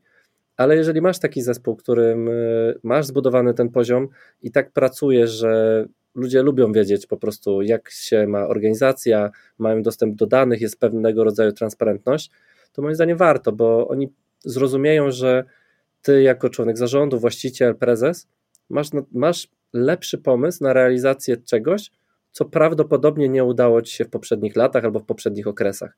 Więc może być to odebrane też w taki pozytywny sposób, że wiesz, firma nie stoi w miejscu, tylko szuka, cały czas szuka jakiegoś sposobu, metody na to, żeby realizować te cele, być lepszym, e, oferować lepsze wynagrodzenia, tym samym lepsze miejsce pracy, lepszy sprzęt, wiesz, to bo to przekłada się, no jeżeli dobrze się wiedzie w organizacjach, no to ja myślę, że częściowo też lepiej wiedzie się tym pracownikom i lubię w to wierzyć, mimo tego, że wiem, że nie zawsze tak jest, ale lubię tak sobie myśleć, że jeżeli firmie jest dobrze, to pracownikom też powinno być dobrze, więc w takiej, takiej sytuacji na pewno bym mówił już, wiesz, o tym, że jest to konkretna metoda, ktoś poświęcił mnóstwo czasu e, na to, żeby to wdrożyć, bo ja też widzę po sobie, wiesz, zanim zacząłem wprowadzać tą metodę, ponieważ ja ją wprowadzałem u nas w firmie, to ja musiałem, wiesz, przeczytać książkę, wysłuchać mnóstwa jakichś e, podcastów e, po angielsku, które też były, wiesz, no nie najłatwiejsze do zrozumienia w każdym, w każdym etapie, porozmawiać z ambasadorem tej marki, który, który e, dał mi mnóstwo cennych rad i powiedział o wielu błędach, które się popełnia, przeprowadzić kilkanaście warsztatów w agencji, kilka musiałem zrobić podwójnie, bo musieliśmy do czegoś wrócić, nie mieliśmy pełnych informacji. Finalnie przekazać to w całej organizacji, napisać e, ogromny manual e, dla wszystkich menadżerów po to, żebyśmy mieli jakby dla nowych osób też taki manual wdrożeniowy. No i wiesz, być twarzą tej zmiany, gdzie no w naszej organizacji na 100% też były osoby, które były niechętne. Więc to jest ogrom pracy, no nie? Jeżeli dołożysz do tego sobie, wiesz, zbudowanie systemu wartości w organizacji, co, Marek? Moglibyśmy, wiesz, no, by, pogadać o a, tym. Wiesz, by, by, byłem, przerabiałem, jest zresztą jeden odcinek nawet w podcaście o tym i tak, zgadzam się, że budowa... Znaczy, ja w ogóle chyba nie jestem fanem określenia budowania systemu wartości w firmie, bo to raczej jest tak, że organizacja jakieś tam wartości ma, i teraz y, no, to jest jakiś tam jakiś punkt wyjściowy. No i niektóre organizacje bardzo słabo wypadają na tym punkcie startowym, no bo tam wartością jest na przykład y, nie wiem, mobbing i kawa dla zarządu, a wiesz, jakieś takie dziwne rzeczy. Y, nie, nie żebym z autopsji, ale, ale rzeczywiście no, różne starty się ma przy konstruowaniu wartości w firmie. Natomiast no jest to, jest to na pewno długa droga. No i tak jak mówisz, gdzieś tam na pewno to trzeba sobie też na głos powiedzieć, że z tego wózka, jak go gdzieś tam pchniemy w bardzo określonym kierunku, to coś nam powypada lub ktoś nam powypada i, i z tym się też gdzieś tam trzeba liczyć. Natomiast y, no myślę, że warto też o tym pamiętać, dlatego też o to pytałem, że, że jest balans pomiędzy takim roztaczaniem wizji, a po prostu wymaganie pewnych rzeczy. I to jest związane też trochę z tym, jaka to organizacja jest, w jakim działamy obszarze, na ile rekrutujemy wobec y, przyjętych wartości w firmie, a na ile gdzieś tam rekrutujemy na podstawie kompetencji, no bo to też nam definiuje tak naprawdę, jak duży miks w tym worku ludzi nam się, nam się trafi, czy, czy to są ludzie, którzy chętnie wiosłują w jednym kierunku, czy mają to poczucie celu i robienia czegoś większego niż oni sami i tak dalej, więc fajnie, że e, fajnie, że ten wątek się e, przewinął. I Paweł, zastanawia mnie jeszcze jedna rzecz, i ona ma chyba szczególne znaczenie, biorąc pod uwagę, że jeszcze myślę, długo, długo z nami to, ta praca zdalna zostanie, a nawet gdyby jej nie było, to i tak sądzę, że bez jakichś narzędzi się no, może po prostu trudno pracować. Czy są jakieś narzędzia, które ty byś polecił, żeby sobie unarzędziowić ten proces? No bo faktycznie tablica korkowa brzmi fajnie, ale jeszcze lepiej brzmi jakieś narzędzie, które po prostu pozwoli nam tym całym procesem zarządzać E, odpowiedź pod tytułem Excel myślę, że wytnę i, i wolałbym nie zostawiać takich praktyk po sobie. Natomiast czy, czy, czy ty widzisz jakieś narzędzia, które mogłyby pomóc w tym, żeby te cele osiągać? Wiesz co, mm, jak robiliśmy nasze tablice wyników, e, no tak, no praca zdalna jakby determinuje to, że wiesz, te narzędzia muszą być e, online'owe, to na dobrą sprawę nie mówiliśmy w jaki sposób to ma zostać zawieszone w sieci. I no świetnym przykładem, bo to jest wiesz, rzecz, którą ja pokazuję też na warsztatach, też chwalę e, zespół nasz designu, który wiesz, zrobił e, tablicę wyników e, rodem z tej gierki Super Mario, gdzie ich celem mhm. było uwolnienie księżniczki. Mario poruszał się po planszy i wiesz, co, co, co sesję taką miesięczną, bo na, wyniki globalne omawialiśmy sobie w splitach miesięcznych na odprawach firmowych, gdzie była cała organizacja oni pokazywali, jak Mario się przesuwa, jakie punkty zdobył, a punkty to były właśnie te punkty, które oni zbierali, bo mieli konkretny cel do zrealizowania. No i finalnie pokazywali, wiesz, jak są daleko od tego, żeby uwolnić księżniczkę. I, I to jest, wiesz, super kreatywna rzecz, która no, no była, wiesz, taka, że ja sam osobiście, mimo tego, jakie oni tam osiągali wyniki, a szło im naprawdę całkiem fajnie, ja byłem bardziej ciekaw tego, co oni pokażą na tej tablicy, niż tego, ile już mają tych punktów bo to było tak fajne i tak ich, że, że to było rewelacyjne. Więc oni mieli hmm. taką tablicę, robili sobie to w Figmie z racji, że, że projektują też w tych narzędziach, no to wiesz, Figma jest online'owa, łatwo, łatwo im to było zrobić, no nie? Ale mieliśmy mnóstwo zespołów, które no nie mają dostępu do takich narzędzi, więc albo posiłkowaliśmy się Miro e, i Miro jest super, super narzędziem do, do robienia wszelkiego rodzaju schematów pracy warsztatowej, ale też można tam nawrzucać e, dużo śmiesznych rzeczy i zbudować swój taki dashboard. I dużo też zespołów faktycznie na tym Excelu pracowało, tylko wiesz, to nie była taka tabelka prezesa, jak już się tego prezesa trzymamy, tylko to było coś, co było śmieszne, bo tam były tła, tam były gify, tam były jakieś, wiesz, ikonki. Ty nie musiałeś tam wpisywać, że tak zrobiłem, tylko mogłeś sobie wrzucić jakąś, wiesz, miniaturkę gwiazdki albo jakiegoś tam śmiesznego mema e, w okienko, gdzie, gdzie faktycznie miałeś coś do zrealizowania, więc dużo tutaj zależy od kreatywności zespołu i fajnie jest też powiedzieć im, słuchajcie, zróbcie sobie taką tablicę, jaka będzie wam pasować jaka będzie dla Was zabawna, albo jaką będzie Wam się chciało aktualizować.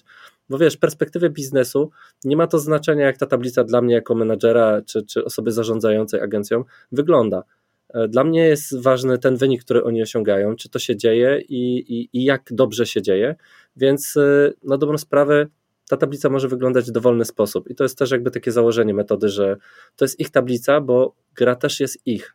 Menadżer jako tam sam w sobie on e, realizuje troszeczkę inne zadania, natomiast te daily basis, te, te współczynniki realizują właśnie ludzie w tym zespole, więc niech to będzie ich tablica wyników, którą będą chcieli aktualizować. I finalnie, wiesz, doszło do takiej śmiesznej sytuacji, że na odprawach no, każdy się przebijał, kto zrobi coś fajniejszego, coś śmieszniejszego i no i to była, wiesz, jakaś taka, wiesz, taka rzecz, która moim zdaniem e, nobilituje tych, którzy coś fajnego wymyślili, ale też buduje taki element takiej grywalizacji, żeby nie mówić też rywalizacji, e, żeby mieć fajne wyniki, ale żeby ta tablica nie była taka, wiesz, takim czymś płaskim, co, co nie ma wyrazu, nie ma charakteru jakiegoś konkretnego działu, nie? Więc narzędzi jest sporo, e, Excel jest spoko, no bo można coś tam wrzucić, można też na Drive coś, e, jakąś grafikę wrzucić, która będzie dostępna online, bo pamiętajmy, to nie będzie, wiesz, tam e, big data, że musimy mm, zesparować kilka narzędzi, żeby te dane zaczytać, tylko my tam pokazujemy taki, wiesz, e, pokładkowo obraz, miesiąc temu było tyle, dzisiaj jest tyle, więc to może mieć nawet, jeden zespół nawet w kanwie to robił, więc nawet kanwa się do tego nadaje, więc warto zostawić taką otwartość, żeby sobie, wiesz, poszukać czegoś ciekawego. Ale rozumiem, że do zarządzania zadaniami to już mniej Excel, a bardziej jakieś Trello, Asana, nie. Jira, cokolwiek. Nie, no do zarządzania zadaniami to, to, to wiesz, to ja mógłbym pewnie nagrać z tobą drugi podcast, bo ja wdrażałem Asanę do, do naszej organizacji. Mogę powiedzieć, że mam bardzo dużą wiedzę na temat tego narzędzia, bo, bo sporo się naczytałem, naoglądałem, przetestowałem różne metody, rozmawiałem też z software house'ami, w jaki sposób oni prowadzą projekty, więc bardzo mocno zgłębiłem ten rynek po to, żeby wiesz, wdrażając takie narzędzie w organizacji i przechodząc wiesz, z Exceli, maili i tak dalej, e, no nie schrzanić tego procesu. Więc e, ja uważam, że Asana czy narzędzia tego typu, jakieś ClickUp, Trello i tak dalej, wszystkie są dobre, jeżeli je się dobrze skonfiguruje i dostosuje do organizacji. E, ja bardzo lubię Asanę, no bo ona się fajnie rozwija na przestrzeni iluś tam lat, widzę cały czas jakby te korzyści, więc moje takie cele, które realizuję, które faktycznie są takimi małymi elementami, które budują dużą kulę śnieżną, e, one mają swój, swój priorytet, są w inny sposób oznaczone. Ja je widzę na pierwszy rzut oka i one mnie też kują, rażą e, po to, żeby właśnie wiesz, wskazywać, że tu jestem, tu jestem, bo jestem ważny, e, albo tak wygląda, bo jestem ważny, więc zacznij dzień ode mnie, a nie od tego, żeby odebrać trzy telefony, odpisać pięć maili, albo poczytać, co tam na Teamsie, wiesz, że ktoś tam przyniósł ciasto do kuchni i zaprasza. Więc ja zaczynam dzień od takich ważnych rzeczy, e, żeby zrobić je jak najszybciej, bo wiem, że to jest istotne, a do takich rutyn, które wymagają jakiegoś pusza, ja używam z reguły kalendarza i ustawienia sobie czasu na realizację konkretnych rzeczy. I to jest genialne, bo ja nie muszę o tym myśleć. E, zaplanowałem sobie małe zadania i nie zajmuje mi to dużo czasu, więc jestem w stanie praktycznie e, zawsze oderwać się na te 20 minut, żeby coś zrobić. No i to są pusze, wiesz, mailowe, gdzie dostaję powiadomienie, powinieneś za chwilę zająć się tym, więc mam jeszcze chwilę na przygotowanie, na dokończenie tego, co akurat robię. Wyłączam to, co mam, e, to, co robiłem, przechodzę na inne zadanie, ale tylko w kontekście tych takich zadań strategicznych tak, tak funkcjonuje, ponieważ mój kalendarz też jest często pocięty z racji na ilość e, spotkań, konferencji, jakichś różnych wyjazdów, więc staram się takich planowych rzeczy mieć jak najmniej. e, i zachowuję to tylko do tych strategicznie ważnych. Niekoniecznie są to wielkie rzeczy do zrobienia, ale są to małe rzeczy, które po prostu, wiesz, finalnie przynoszą duże efekty i, i to hmm. lubię mieć w kalendarzu, żeby po prostu mi przypominało o tym. No dobrze, Paweł, zbliża się początek roku, w zależności od tego, kiedy nas słuchacze będą słuchali, to być może już początek 2024, ale myślę sobie, że ta nasza rozmowa i, i fajnie, że ma taki charakter bardzo uniwersalny, to znaczy niezależnie od tego, kiedy nas ktoś wysłucha, to to mam wrażenie, że będzie mógł z tej rozmowy coś wyjąć i, i od jutra zacząć trochę inaczej planować e, rozwój swojego biznesu. I to będzie moje ostatnie pytanie z tych merytorycznych. E, gdybym tak zechciał, będąc właścicielem sklepu internetowego, od jutra zacząć, to jaki powinien być ten pierwszy krok, żeby zacząć wdrażać to wszystko, o czym mówiliśmy w praktyce? To tak. E, ja lubię budować ścieżkę, że tak powiem, od A do Z, więc e, jak mówiliśmy sobie o tym e, bihagu, to ja polecam wszystkim ustalić sobie, jaki jest ich ten zuchwały, włochaty cel, który chcieliby osiągnąć w perspektywie tych tam 10, nastu lat. Bo to zawsze fajnie pokazuje ścieżkę, w którą, w którą masz zmierzać, czym ma być ta organizacja, czy ten, ten biznes, wiesz, za, za ileś tam lat, więc to też pokazuje, czy, czy chcę w tej firmie pracować, czy też nie. Jak masz taki wyznacznik, to warto sobie to skaskadować niżej i powiedzieć, no dobra, zrobić jakieś planowanie takie na 3 lata. Na 5 to już jest ciężko, moim zdaniem, i, i ciężko to zrealizować. Ostatnie 2-3 lata pokazały nam, że nawet plany trzyletnie e, są ciężkie do realizacji, ale to jest znowu troszeczkę zejście, wiesz, z tego piedestału romantyzmu na poczet już takiego przedsionka, wiesz, e, realizmu, więc warto sobie coś takiego zrobić. Później mamy ustalenie celów i ty posłużyłeś się też takim e, określeniem cele z dupy.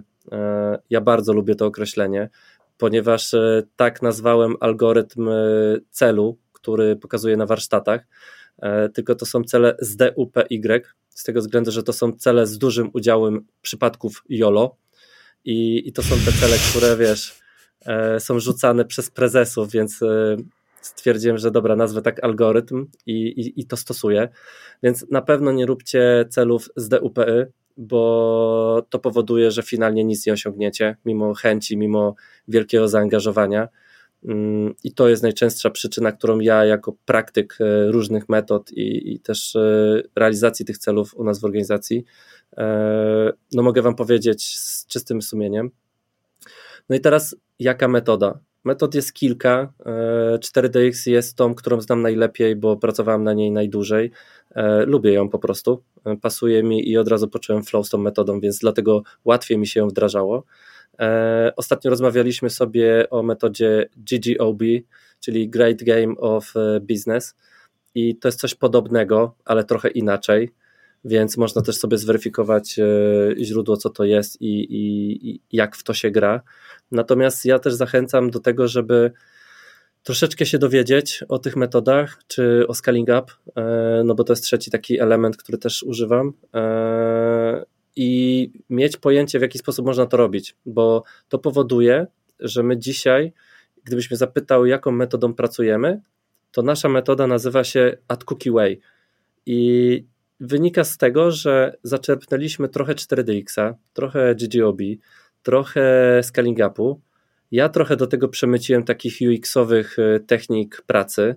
E, kilka osób od nas przerzuciło kilka metod na podejmowanie decyzji, czy na rozwiązywanie konfliktów i tak dalej. I my na podstawie tych różnych narzędzi zbudowaliśmy dzisiaj, zbudowaliśmy tą kulturę organizacji procesowej, gdzie no, jesteśmy w stanie, wiesz, jasno e, wskazać te cele, które chcemy zrealizować i jasno też sprawdzić, czy te cele są realizowane z jakim skutkiem, e, przez jakie narzędzia i też nawet przez jakich ludzi.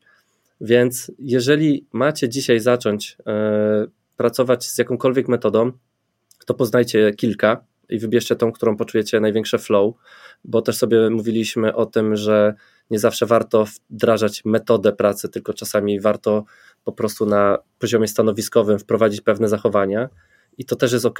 To też jest jakiś zalążek, który można zrobić, yy, który nie spowoduje rewolucji w organizacji. Więc yy, to jest taki punkt krytyczny. I gdy już prowadzicie jakąś metodę, a przede wszystkim ustalicie poprawnie ten cel, jeden cel, nie 10, tylko jeden cel, e, który będziecie realizować, to trzymajcie się tego celu, ale zmieniajcie te cele, które mogą i mają kontrybuować do realizacji tego wyższego. Ponieważ jeżeli wasze cele nie wpływają na ten cel biznesowy, to znaczy, że może wybraliście zły obszar, który myśleliście, że będzie taki prosty albo będzie taki, miał taki mocny lewar na, na te działania, a finalnie okazało się inaczej. Więc korzystanie z jakiejkolwiek metody pozwoli na to, że finalnie będziecie widzieli, czy to idzie, czy nie. Jeżeli nie idzie, no to warto nad tym pomyśleć i, i, i to zmienić, nie? No i mhm. Te rutyny, to jest, wiesz, to jest e, coś, co my wszyscy wiemy. E, ja osobiście nienawidzę. No. Ja wiem, że to jest ciężkie słowo i takie bardzo negatywnie nastawione, ale ja cholernie nie, nie lubię rutyn. Ale jak sobie pomyślicie o tym, że gdybyście biegali 2-3 kilometry dziennie, to po roku przebiegniecie maraton. Jakbyście trzymali kalorykę albo podaż białka na przykład e, w swoim żywieniu, to byście mieli lepszą sylwetkę, smuklejszą albo bardziej rozbudowaną. I gdybyście wprowadzili rutynę, że analizujecie i robicie jakąś jedną rzecz, która przybliża Was do realizacji celu tego biznesowego, albo może też do Waszego celu rozwojowego, to finalnie też byście byli w innym miejscu. I Moim zdaniem te, te, te rutyny są cholernie ważne, ale są cholernie znienawidzone, więc wiesz, każdy zaciska zęby i po prostu to robi, e, patrząc na to, jakie to fajne efekty przynosi. I ta metoda, czy, czy, czy GGOB, czy jakakolwiek inna, e, musi zakładać te rutyny, częstotliwość spotkań, co na tych spotkań ma, ma się odbyć, e, co trzeba sobie powiedzieć, co trzeba zestatusować i z czym trzeba pójść dalej w kwestii raportowania, bo jakąkolwiek metodę sobie wybierzecie, to te rutyny będą takie czy inne, będzie ich 10 albo będą dwie, e, ale one muszą być dostosowane do tego, co faktycznie, do tego dynamizmu e, realizacji tych celów. I dzisiaj e, mogę powiedzieć, że jedna odprawa w kontekście 4DX była zbyt rzadka w kontekście tego, co mogliśmy robić, więc w kolejnym roku przygotowaliśmy sobie już cały system pracy na, na tych rutynach E, I obecnie w miesiącu, zamiast czterech i piątego takiego ogólnego spotkania e, z całą firmą, będziemy mieli myślę, że trzykrotnie więcej spotkań, ale czasowo będziemy realizować je, i mam taką nadzieję, że uda nam się utrzymać tą rutynę, e, o jakieś 20-30% mniej czasu. tak sumarycznie. I to pokazuje, że wiesz, że możesz się widywać częściej, tylko po prostu nie gadaj cały czas o pogodzie, a tą odprawę o pogodzie zostaw sobie na jedną z odpraw, kiedy jest luźniejsze flow, ona ma swój czas, ma swoje, swoje miejsce. Natomiast pozostałe te rutyny dotyczą już tego, co faktycznie dzieje się w organizacji, jak wygląda realizacja tych celów, celów działowych, ale też może rozwojowych. I, I to warto sobie bardzo dobrze poukładać, żeby tych odpraw było dużo, e, ale na tyle dużo, żeby było wystarczająco dużo, czyli wiesz, nie pójść też w skrajnie, że nagle codziennie się spotykamy i nie ma o czym gadać. Mm, ale myślę, że tak, dwa, trzy razy w tygodniu można się spotykać, żeby mówić o realizacji celów, tylko że wtedy te, te, te, te odprawy, te, te rutyny dotyczą różnych obszarów, więc dzisiaj omawiamy to, jutro omawiamy klientów, innym razem omawiamy coś, co z naszym e-commerce'em i tak dalej. Więc zbudowanie dobrych tych rutyn e, pokaże też, że zespół będzie bardziej zaangażowany, ponieważ widzisz, że ty tego pilnujesz, masz na to pomysł, to wszystko się dzieje, to nie rozwleka ci czasu, e, nie zaburza harmonogramu, więc spowoduje, że finalnie ja będę się cieszył, że dobra, no odpitolimy to na szybko, ale ja dzięki temu wiem, że wiesz, Marek ogarnął swoje tematy, zrobił optymalizację, a ty wiesz, że Paweł zrobił, wiesz, jakiś element, który poprawia nam ten czas ładowania na tym e-commerce, więc czujesz hmm. też tą, tą trochę presję, że no stary, jesteśmy w jednym teamie, robimy jeden cel yy, i ja cisnę, ty ciśniesz, mamy fajne wyniki, super, no nie? Więc yy, to ma być ten, ten element e, motywacyjny i tego budowania zaangażowania. Więc jeżeli masz ten cel e, duży, e, powiedzmy ten roczny, trzymajmy się tego, tego krótkiego okresu, ale powiedzmy w perspektywie pracownika to jest dosyć dużo, to zeskalujmy go sobie na mniejsze działania, te mniejsze wigi, czy jakkolwiek to nazwiemy, które będą trzymiesięczne, sześciomiesięczne, czy, czy będą po prostu dotyczyły jakiegoś konkretnego okresu ustalmy do tego, co my mamy zrobić w tym okresie, jakie czynności będziemy podejmować, czy to, będą, czy to będzie zbiór różnych czynności, czy to będą te powtarzalne według metody 4DX. Analizujmy, czy to się dzieje w taki prosty sposób. Nie wymyślajmy jakichś skomplikowanych systemów, wiesz, że będziemy teraz, nie wiem, monitorować e, ruch myszki na wszystkich komputerach, albo wiesz, że nagle wszystkim każesz mierzyć czas pracy e, na tych projektach i tak dalej. Tylko zróbmy coś prostego, co co faktycznie pomoże to mierzyć wokół obszaru rzeczy, które my dzisiaj realizujemy, a nie moglibyśmy kiedyś realizować. I taka kombinacja tych wszystkich elementów spowoduje, że wiesz, ludzie będą rozumieli te cele, które finalnie chce osiągnąć firma. Będą rozumieli po co też, no bo to jest bardzo ważne, że wiesz, zrozumienie dlaczego firma chce zrobić ten wzrost jest istotne. E, będą realizować swój cel, więc mają na niego pełny wpływ. I to nie będzie dyskusja, że wiesz, firma nie osiągnęła dwukrotnego wzrostu, bo ja nie wiem, nie przeczytałem książki. Albo że wiesz, na, na takiej rozmowie miesięcznej czy tam rocznej usłyszę, że byłem za mało zaangażowany.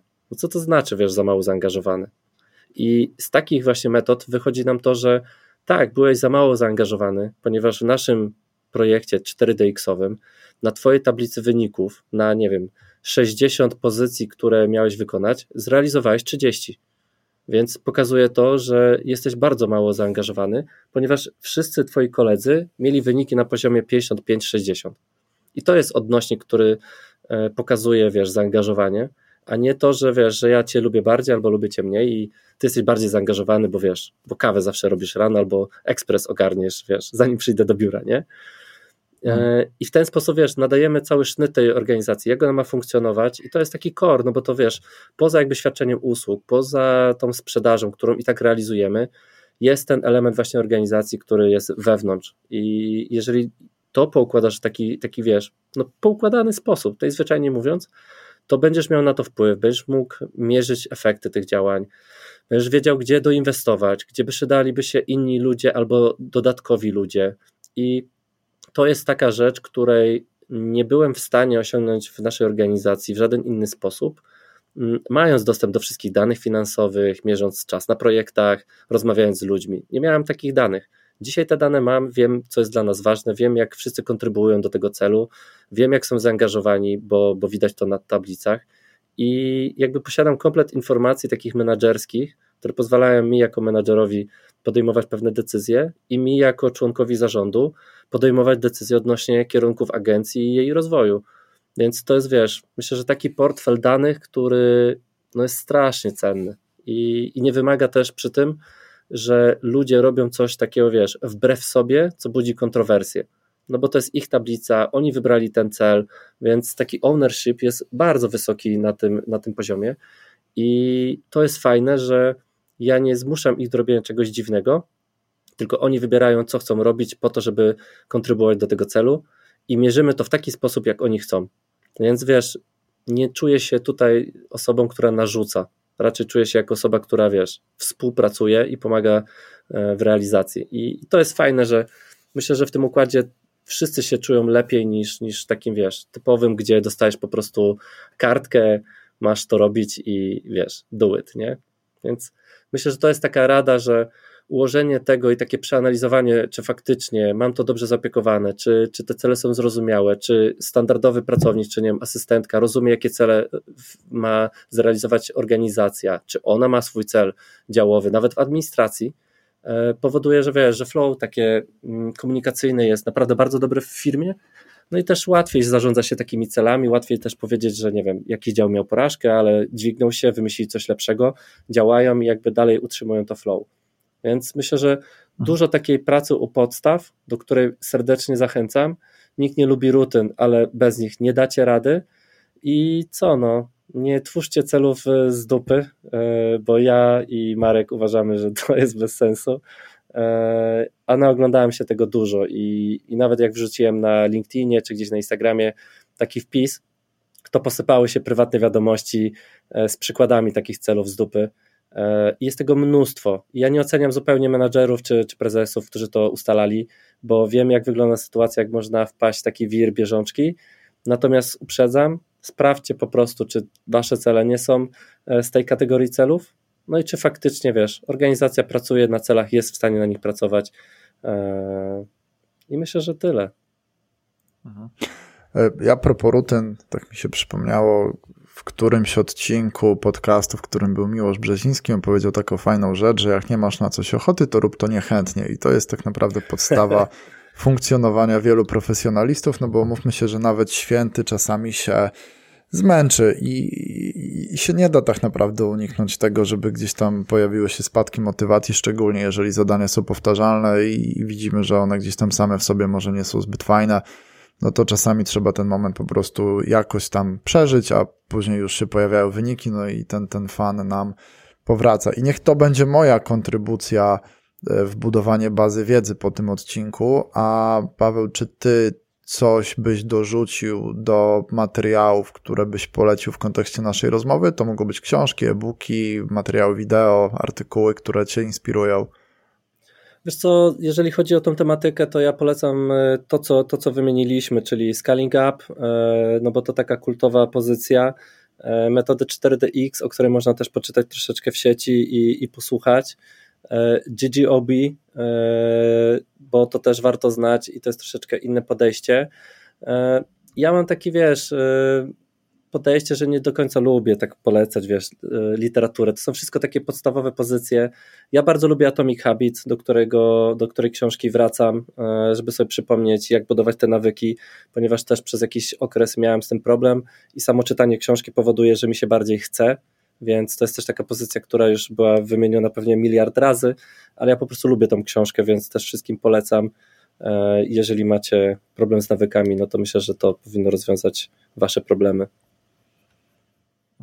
No dobrze, no to w takim razie ostatnie pytanie z natury inspiracyjnej. E, gdybyś miał zostawić naszych słuchaczy z taką jedną myślą, apelem, hasłem, czyli taką jedną rzeczą, którą chciałbyś, żeby każdy po przesłuchaniu tego odcinka wziął do siebie i zostawił na dłużej, to co by to było?